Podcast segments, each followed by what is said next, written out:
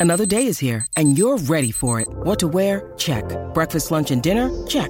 Planning for what's next and how to save for it? That's where Bank of America can help. For your financial to-dos, Bank of America has experts ready to help get you closer to your goals. Get started at one of our local financial centers or 24-7 in our mobile banking app. Find a location near you at bankofamerica.com slash talk to us.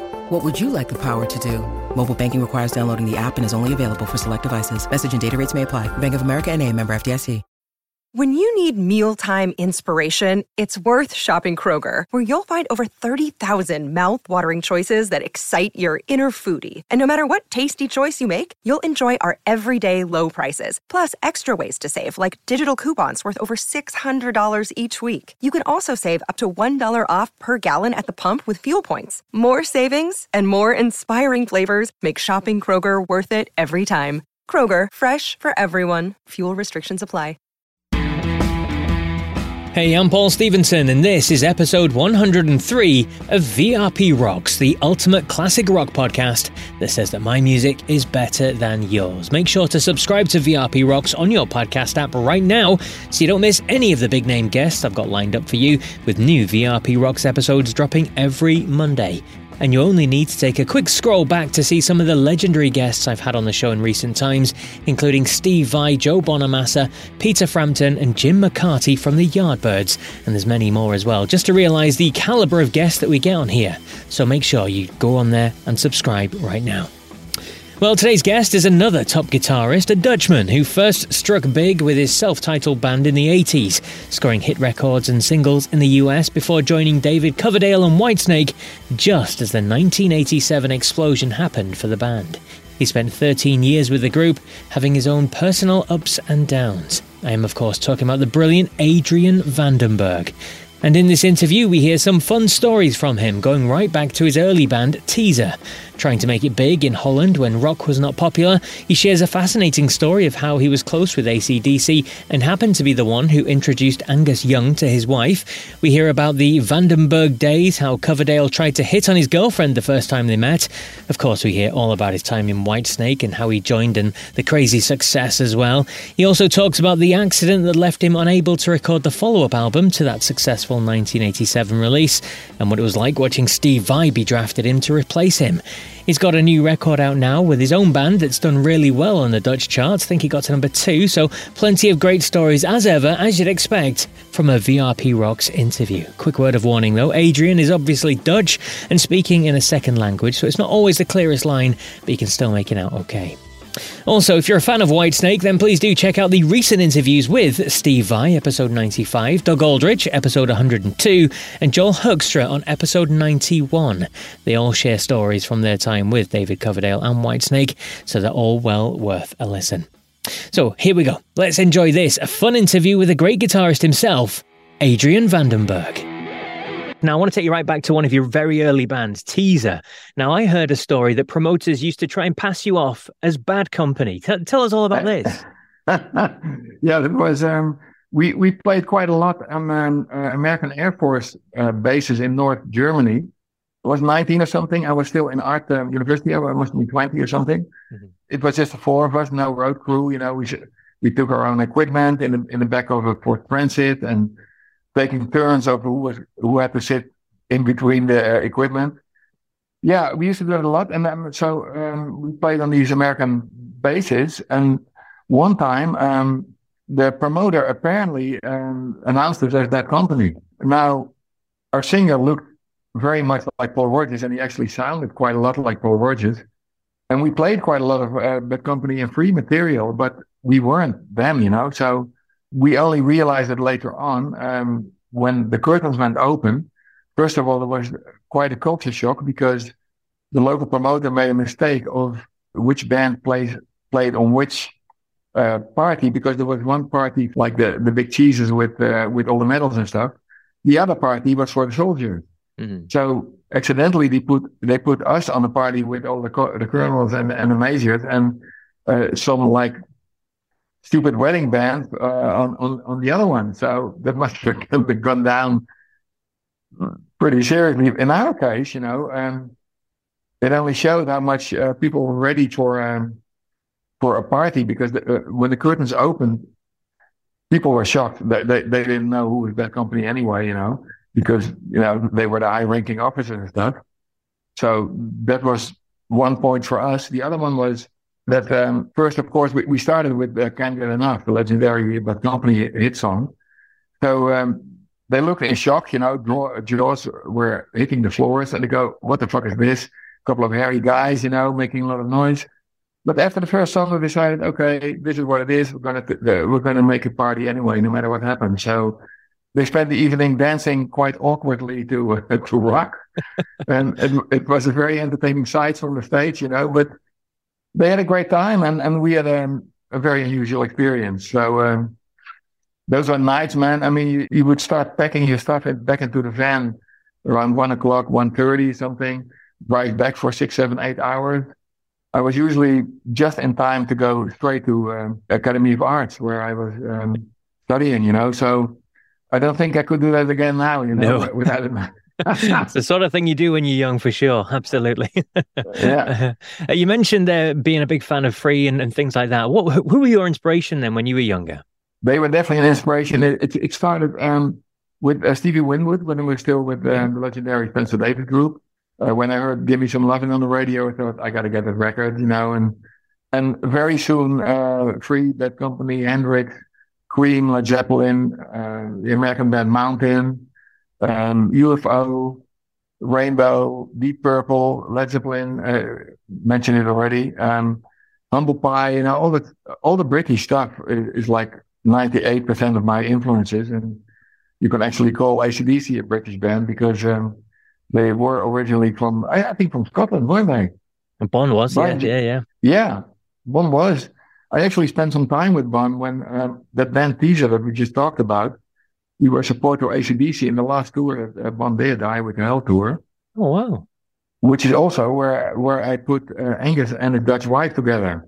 Ah, well, there you she go. was a friend. Of, yeah, she was in my circle of friends, and uh, I knew her very well. And she uh, she asked me, oh, "Can you please put me on the guest list?" You know, we were playing in, uh, in Nijmegen in, in Holland. I said, "Yeah, I'm going to try," you know, but we support that, so I don't know if we have a right to do that. And then apparently it worked because um, I, told the, the, the bodyguard that they had like this huge guy in front of the dressing room. I said, "Man, uh, with a bit of luck, there's three very tall blonde that Dutch girls going to show up. They're guests of mine, and wouldn't it be kind of fun if she kind of throw them into a, dressing room or, or, something, you know. I was actually joking, but uh, it, it, it, sounded like it did because I heard quite some noise. Um, and I didn't talk to Ellen uh, for a while until she called me up in our um, hangout where we usually saw each other with a circle of friends on, on Fridays. And the phone rang um, at some point, and, and the barkeeper, well, pre mobile phones, barkeeper said, Hey, yeah, there's a phone for you. I go, Oh, well, hmm. I hope my parents are okay, you know, different city. Hey, Adrian, it's Ellen. Yes, where I am. I said, I don't know, you know, I'm in Paris. They go, great, you know, having a holiday. No, I'm with Angus. I go, what? I'm with Angus and I'm not going to be back for a long time. So that was it. And they got married. And uh, one of their houses is in, in my neighborhood. Uh, well, not neighborhood, about 40 minutes away from where I live in, in Holland. Wow. So they're still together, and it's lovely to see that, you know, because as we know, uh, rock marriages usually never last that long. Indeed, indeed. Well, what was it like being around ACDC at that time? Because they were they were fairly new on the new on the scene, weren't they? And they were blowing up and and everything like that. Yeah, yeah. We had a DJ in Holland uh, called Alfred, and he was like a serious rock fan. He had a rock show on Dutch radio, uh, and it was the only rock on Dutch radio. Actually, it was. Um, two hours. It was called, uh, literally translated, the the concrete show because concrete, you know. Yeah. So um, it was all live rock and uh, great stuff, you know. And he actually, um, man, he got a bunch of great tracks from that era to the number one spot on Dutch radio. Uh, one of them was um, Holla Rosie. He played it and he played it and he played it, and you know, people were susceptible to it because he kept playing it in, in his two hour show. Sometimes he played it several times. And the same thing he did with uh, Running with the Devil with Van Halen. Wow. Um, with um, a lot of Toto songs. He loved Toto as well. Yeah. Um, And uh, he passed away years ago. Uh, Golden Earring and I jammed um, on his the party to celebrate his life. I knew him very well. He was instrumental in my teaser band because um, when he was a D- the DJ in that um, rock show, it was his show. Um, I was studying at the art academy in uh, in Arnhem in Holland, and somebody told me where he lived. So I took a demo and I, I just rang at the door and I said, "Would you please listen to this?" And he was. I went. I took a demo everywhere to every record company, and it said, "Well, it's rock. You know, rock is not suitable for Holland. That people want uh, want to hear that stuff on the radio." And and Alfred actually um, got us a record deal with a label um, of, of a guy who dared to sign us, and and things went really well. We played a lot in Germany, Belgium, and Holland, for about let's see, seventy seven till um, eighty one, and then I changed it into Vandenberg basically. Absolutely. And then we get to Vandenberg and we talk about people signing you. Phil Carson is a man that I hear a lot about. I spoke to Dee Snider recently as well and singing his praises and things like that. So so how did you attach, uh, attract the attention of, of Phil? Well, um, my manager at the, at, at the time uh, was the most famous Dutch rock journalist, uh, Kees Baars. And um, he dated uh, Phil's uh, secretary for a while. Uh, so um, uh, he said, you know what, uh, Kees and I, my manager and I, uh, talked about we're going to send demos to everybody and, and, anybody from labels that we like that do rock. I sent the demo to Chrysalis because UFO was in Chrysalis. And um, Kees said, well, you know, I'll send it to Atlantic because I know somebody over there. So, fortunately, um, their date uh, went okay. They, when they split, uh, they didn't like an ugly one because um, uh, she, she, made sure that um, it was on Phil's desk together with, uh, like on top of the pile, so to speak. So Phil listened to it. He called me up right away. Actually, he first called my mom uh, in the middle of the night because he was in America or something. And he wanted to see a show, but we didn't have any show shows yet. You know, it was just the first demo. And um, so I hired uh, the local theater in my hometown and I hired uh, equipment and, and, lighting and all the stuff and invited Phil. But it turned out to be quite um, quite a situation because it was in the middle of the winter.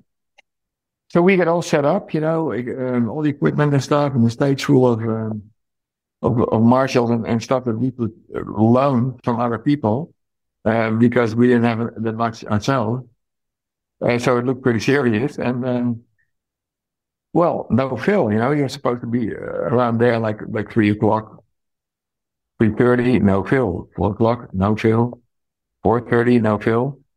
So the guy started going, "Oh, it's Adrian again." Know, he always has those stories, you know, uh, ambitions and big plans, and this is all for nothing. You know, I go, guys, you know, I talked to the guy seriously. Okay, okay. Well, exactly at the the next half hour, uh, there was banging on the door downstairs in the, the theater was empty, of course, and we were on the first floor in a, in, in a smaller part of the theater. And um, so one of the of the roadie guys who helped us, they were basically friends. They weren't really roadies, yeah. but he went down and it was still at the door, and it appeared um, there was a, a pack of snow, and um, it appeared first of all his, his plane was delayed, of course, because of the snow. And then he, he had to drive all the way to the east part of Holland, which is a two hour drive. But with that snow, it was a lot longer. And of course, you know, he rented a, uh, he, he got a limo. So the limo didn't, didn't go that fast, you know, so he was way, way late. And well, he came in, uh, shook everybody's hands and said, Adrian, you know, just, just pretend I'm a huge crowd. so we sat in the middle of the theater and we played three or four songs. And he said, well, great, um, Adrian. Um, I'd like you to come with me uh, to Hilversum, and uh, because he had a meeting with um, the Dutch um, uh, affiliate of uh, yeah. WEA, which was Warner Brothers, Elektra, and Atlantic. And that was funny because we entered the room and he started cursing at all the Dutch people over there and saying, "You suckers, you lunatic! This guy is Dutch. I am signing him for the world. You guys." Didn't even know. Uh, well, yeah, rock doesn't go very well in Holland. Oh, uh, oh yeah, are you sure about that? Because um, um, ACDC and Van Halen are number one hits in the last couple of years, you know. what are you talking about? You suck. I don't know anything. I was embarrassed. I go, oh shit. Because they were one of the companies where I personally went with a cassette tape. Would you, uh, would you want to listen to that? And you paid for them, you know, to listen. And, and they said, yeah, you know, difficult, you know. Well, Phil, it was, it was like a parade of, of about, I would say, at least 10 minutes. and they were like little school boys, you know, caught with their hand, hands in told off. Yep. Yes, sir. Yes, sir. Yes, sir. Oh, hilarious! love that. And then from that point, you, you recorded your first album, and you, you managed to do that in uh, Jimmy Page's studio. Man, how was yeah. that? that was amazing because that was the first time I met Jimmy. He, uh, uh one of the times he came down to the studio, he uh, he came down in a helicopter, so that's oh, pretty wow. impressive for And to my surprise and shock, he was as tall as I am. Uh, I, am almost two meters, and so Jimmy. I always assumed because he he was so skinny, you know, that he was like a like a, a small guy, but that was great, you know, and he, uh, he was enthusiastic about the stuff. And yeah, go on, guys, go on, everything's fine. And one of the nights, the first night actually, I, I looked around the studio. I wanted to see if I could find the guitar of his and touch it and look at his amplifiers and all the yeah. stuff, you know, legendary kit. So I uh, I found the tape room and I saw all the 24 tracks of all those legendary uh, Led Zeppelin tracks, even 12 tracks, you know, and like a, a, couple of those really big tapes, you know, of uh, Stairway to Heaven. Oh, wow. uh, all those legendary Zeppelin songs. I was in, man, this was like the holy of the holy. Um, so I just was there in total awe. And I guess it inspired me, you know, um, working with the, the engineer that, that work, works with Jimmy as well. So right before us, uh, Bill um, Bill was from the Stones. Uh, what, what's his name again? Bill Wyman. Yep. Uh, he, he, he just right before us he finished a solo album, one of the solo albums where he had the hit single and it's just he's a rock star. And the stories are great. The engineer said, "Man, you know, he was a serious womanizer for pretty young girls. You know, said in the morning."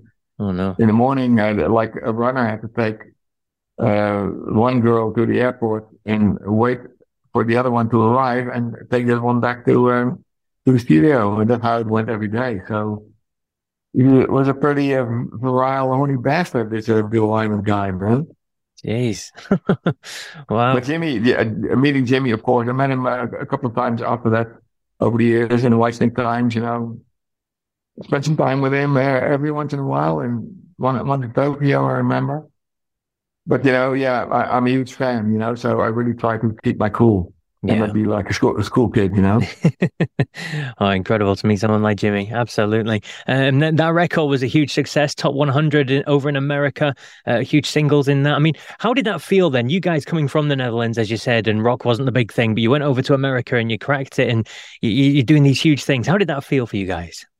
Yeah, it was amazing. You know, it, it, uh, everybody can imagine. We, the first tour we did was uh, supporting Michael Schenker in, in, in, England, yep. which was already great, you know, because we played the legendary Rainbow Theatre where, you know, I got uh, Thin Lizzy live at the Rainbow, all those bands, you know, live at the Rainbow. So, oh, fuck, man, it's going to be great.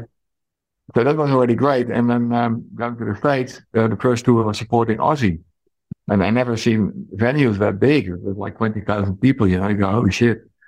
Uh, so that was like a serious adventure and Burning Heart uh, being a hit, which I never would have thought because I wrote it pretty quickly um, because I thought it would be cool to have a ballad on the album. You know, I love ballads uh, with the combination of acoustic and electric, mm-hmm. um, probably inspired by Jimmy Page, I suppose.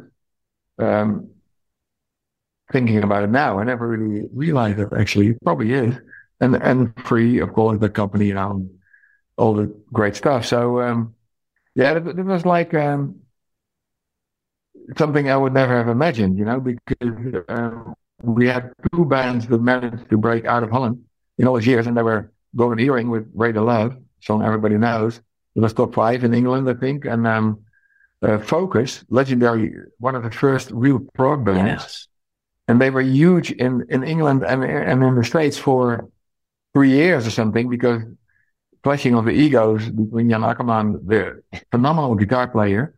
Um, every time when I run into uh, Brian May, he asked me, "So how's Jan Akkerman doing?" You know, And uh, Brian told me that um, he said, "Man, you know, when Focus hit the scene in England, all the all, all the, the, the top musicians of, of, in England went went out to look to check them out, and they were all quite frustrated because Jan Akkerman was way ahead of his time mm-hmm. as a guitar player, as a rock player.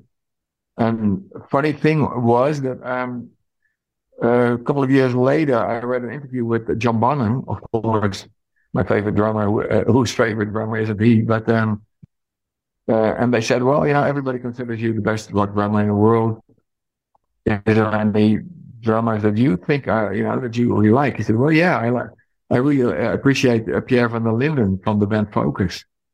So, hey, Brian May, John Bonham, things could be worse. So those bands bro- broke out of Holland before Vandenberg, and that's that's it. You know, after us, there's one band who, who does pretty well, I think, uh, Within Temptation, which is more of a prog band with a female singer.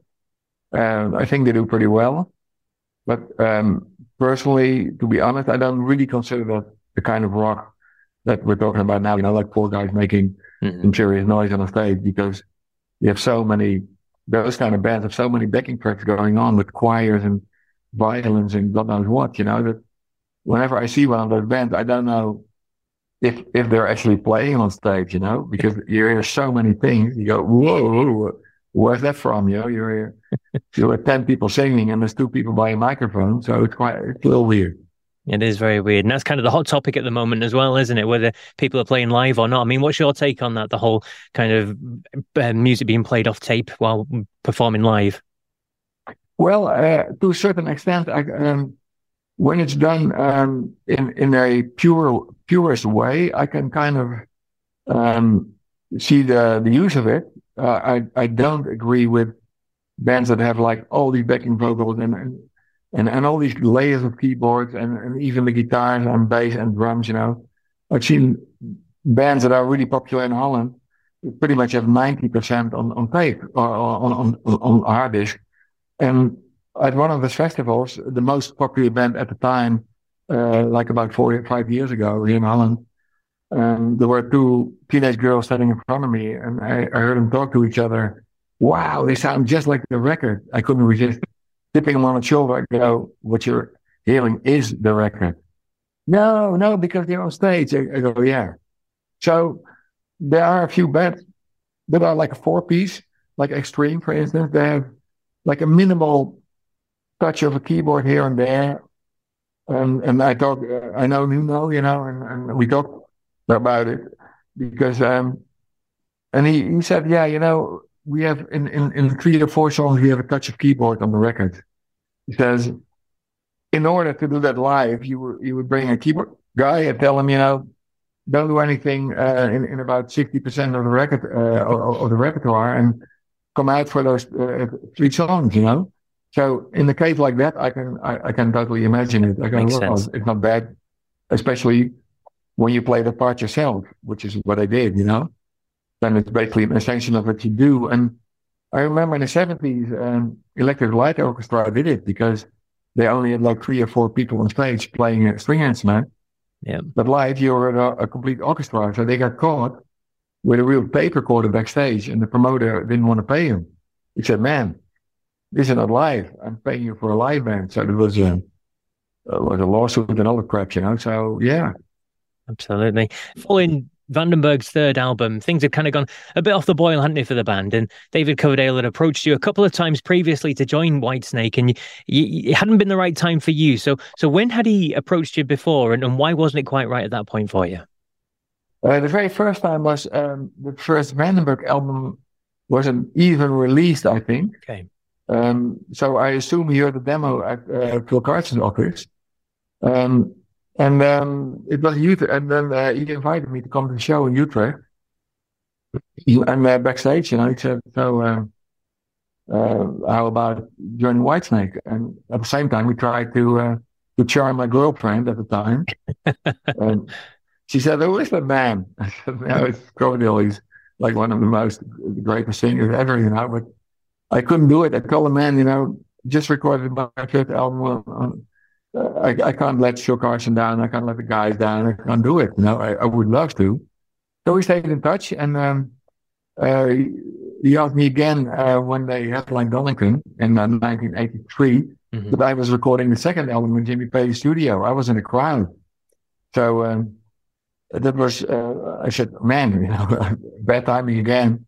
let's stay in touch. You know, sooner or later, the right time is gonna come up. And it was at the end of '86 uh, when I got invited by um, John Kalodner to come to the States to talk about a new contract for Vandenberg. But he wanted to put a new lineup together in LA with top class musicians because he didn't like the rest of the lineup. And he said, Well, I got another proposition for you. I would really like you to join Whitesnake. And I said, Oh, it sounds familiar. and then uh, I said, You know, please give me one or two days to think about it because it didn't involve just me, but also people who were crushing me, I'm a management guy, guys in the band. And um, he said, "Well, while you're here, you know, would you mind uh, making a new guitar arrangement and play a solo?" And here I go again because he didn't like the version that John Sykes did at the time. He described it as um, a heavy metal band playing a country western song. So it was pretty funny. But um, so I did. And um, then I thought, man, I'm never going to find a singer of David's uh, caliber, of course, you know. So I thought this is the right time. So I joined.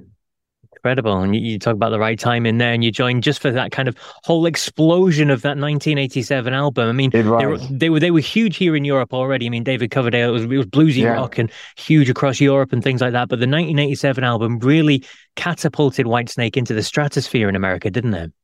Yeah, it did. It was unbelievable. You know, I was I had to pinch my arm every morning uh, to make sure that, I, that it was real. Um, and I was ready for it. You know, we toured the uh, United States twice with Van- Vandenberg. Uh, first time as a special guest to Ozzy, the second time special guest to Kiss.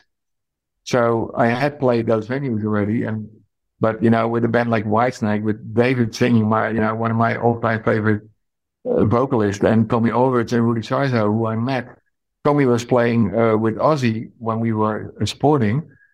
And uh, when we started headlining in the tour, and Rudy was supporting us with Quiet Riot. So I knew Rudy and Tommy already. Yeah, yeah. And uh, Vivian, I met him once and thought he was a great player, you know. So um, we got on great. The, the vibe in the band was great, you know. I mean, play that to sold out arenas and stadiums every night. You know, I can't beat it. Yes. So yeah, it was an amazing time. And um, for me, it lasted 13 years up, up to 1999. So it was fantastic. Yeah. And then you helped to write uh, all the songs on the follow up album, didn't you? The Slip of the Tongue. But uh, you didn't yeah. actually get to play on the record because of injury. So what happened there? Yeah, I had a wrist injury. Um, uh, at the time, nobody could figure out uh, what happened. I mean, initially it looked like I was doing exercises with my wrist to keep them loose. The, I bought a little book that had um, exercise as a piano player because uh, my wrist started feeling a little stiff every once in a while. And I assumed it was because of practicing too much or something. Um, years later, I found out it was the result of a car crash I was involved in in 1981 oh. or 82. And I was hit by a car from the back. So I, I developed a whiplash. I had um, a lot of pain in my neck for about, about three, four weeks. And then the pain kind of went away. But um, in in 1989, in 1989, and then, then let's see, 1999, um, I found out that I went uh, one more time to uh, to um, a neurosurgeon, and he said, "Man, were you ever involved in a, in a car accident or any other accident?" I said, "No, I don't think so. I forgot about it, you know." Um, because um, he showed me um, like an, uh, an, an X-ray. Mm-hmm. He said you have two neck hernias who press against the nerve that um, kind of steer your index finger and your thumb. So making all the slickly movements and at the same time holding the pick in place. Yeah, um, that, that had become a problem. So um, I had two operations in um, in the United States, removing those neck hernias, but it never really came back. So uh, over the years, I developed um, uh, different techniques. Uh, actually, the last two years, basically. Um, so I, I, started doing that about six years ago, slowly but surely changing between my pick and using my nails as a pick. Oh, and yeah. right now, I basically only play with my nails. Ah. and I get, I'm, get, I'm getting away with it because I, I play what, what, what I feel, so it's fine, you know. Yeah. Fantastic. I mean, that must have been kind of hugely frustrating for being part of that band and, and coming up with the songs, but not actually being able to record at that point.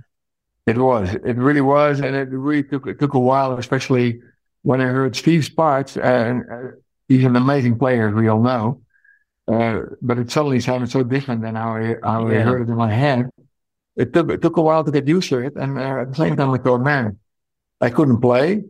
So how great is it that the people, that the, the, guy of Steve's caliber plays my songs, you know? So I gave a positive twist to the whole frustration, and then I was ready to play right on time to join the tour. Yeah. And after getting treatment for like six, seven months in Holland.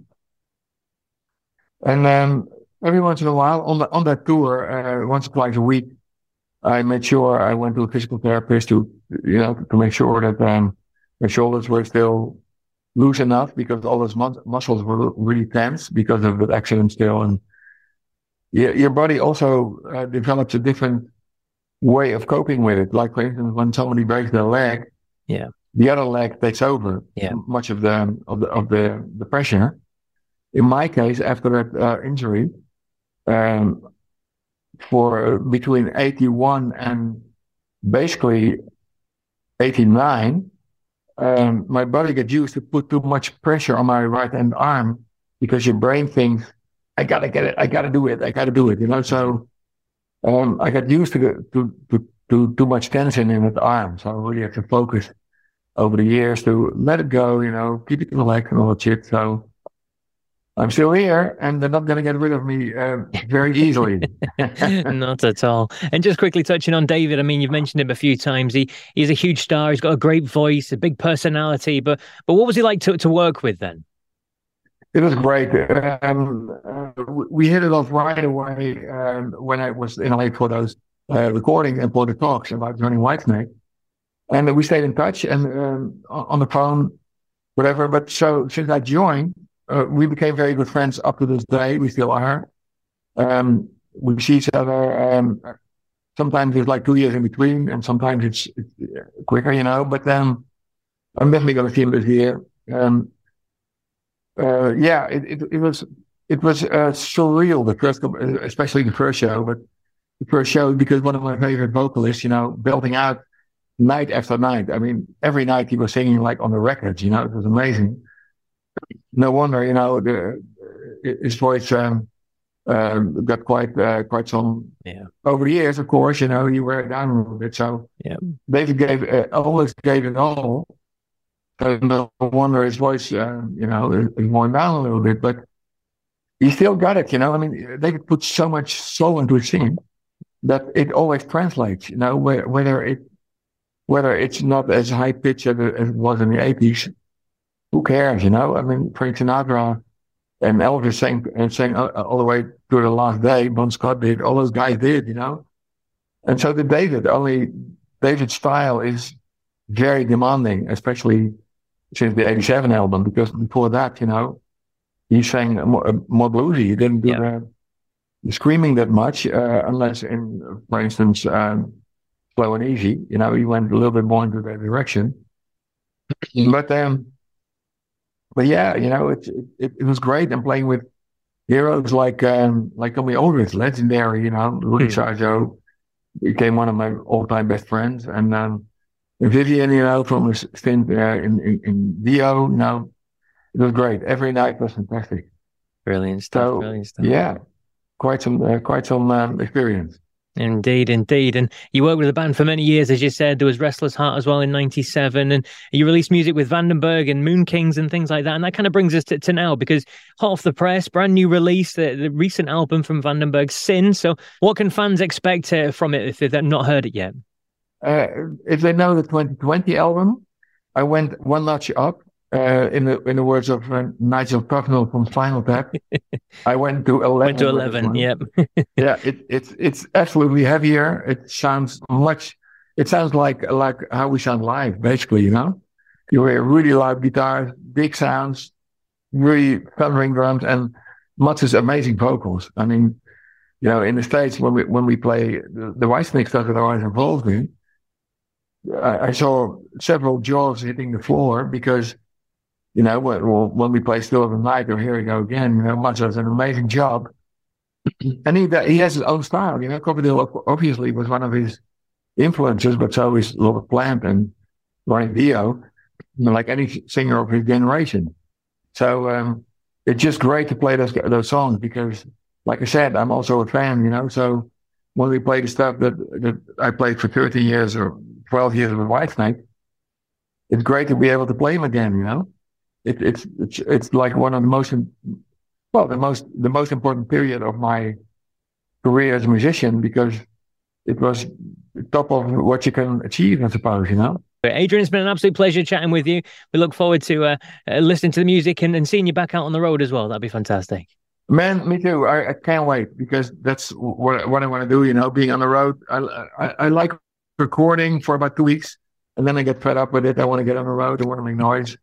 I want to see the smiling faces of the people, and I want to see the, all the fists, the fists up in the air. You know, so I'm really, really looking forward to it. Thanks very much for having me, and uh, I can't wait to hit Scotland. Really, man.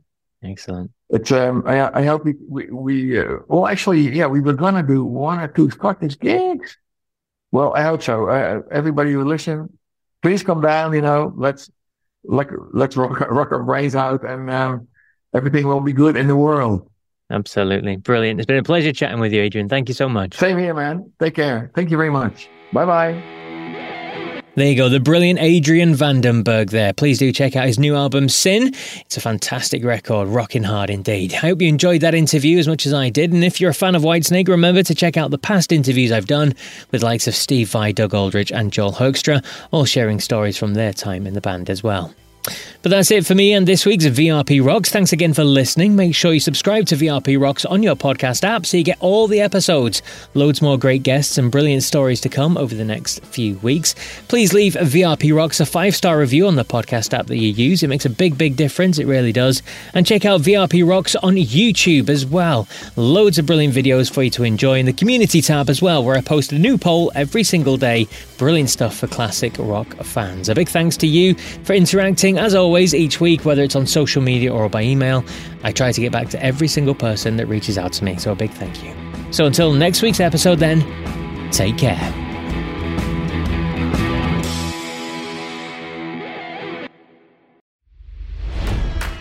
It's NFL draft season, and that means it's time to start thinking about fantasy football. FantasyPoints.com features industry leading experts and prognosticators using proprietary hand charted data to help you score more fantasy points. FantasyPoints.com is the place to go for whatever kind of fantasy football you play. Whether you play fantasy football, daily fantasy sports, or do a little bit of everything, Fantasy Points has the meticulously researched content to guide you to victory. And why wait for the fall? Fantasy Points also covers the new spring football league, the UFL. Join the guru, John Hansen, Scott Barrett, Joe Dolan, and other massive names in the fantasy football universe with an exclusive offer. Use code Pantheon for 15% off any fantasy points package, including the all in package, with access to every article, tool, and data nugget that Fantasy Points has to offer. That's fantasypoints.com and code Pantheon for 15% off at Fantasy Points. Fantasypoints.com. Code Pantheon. Score more fantasy points.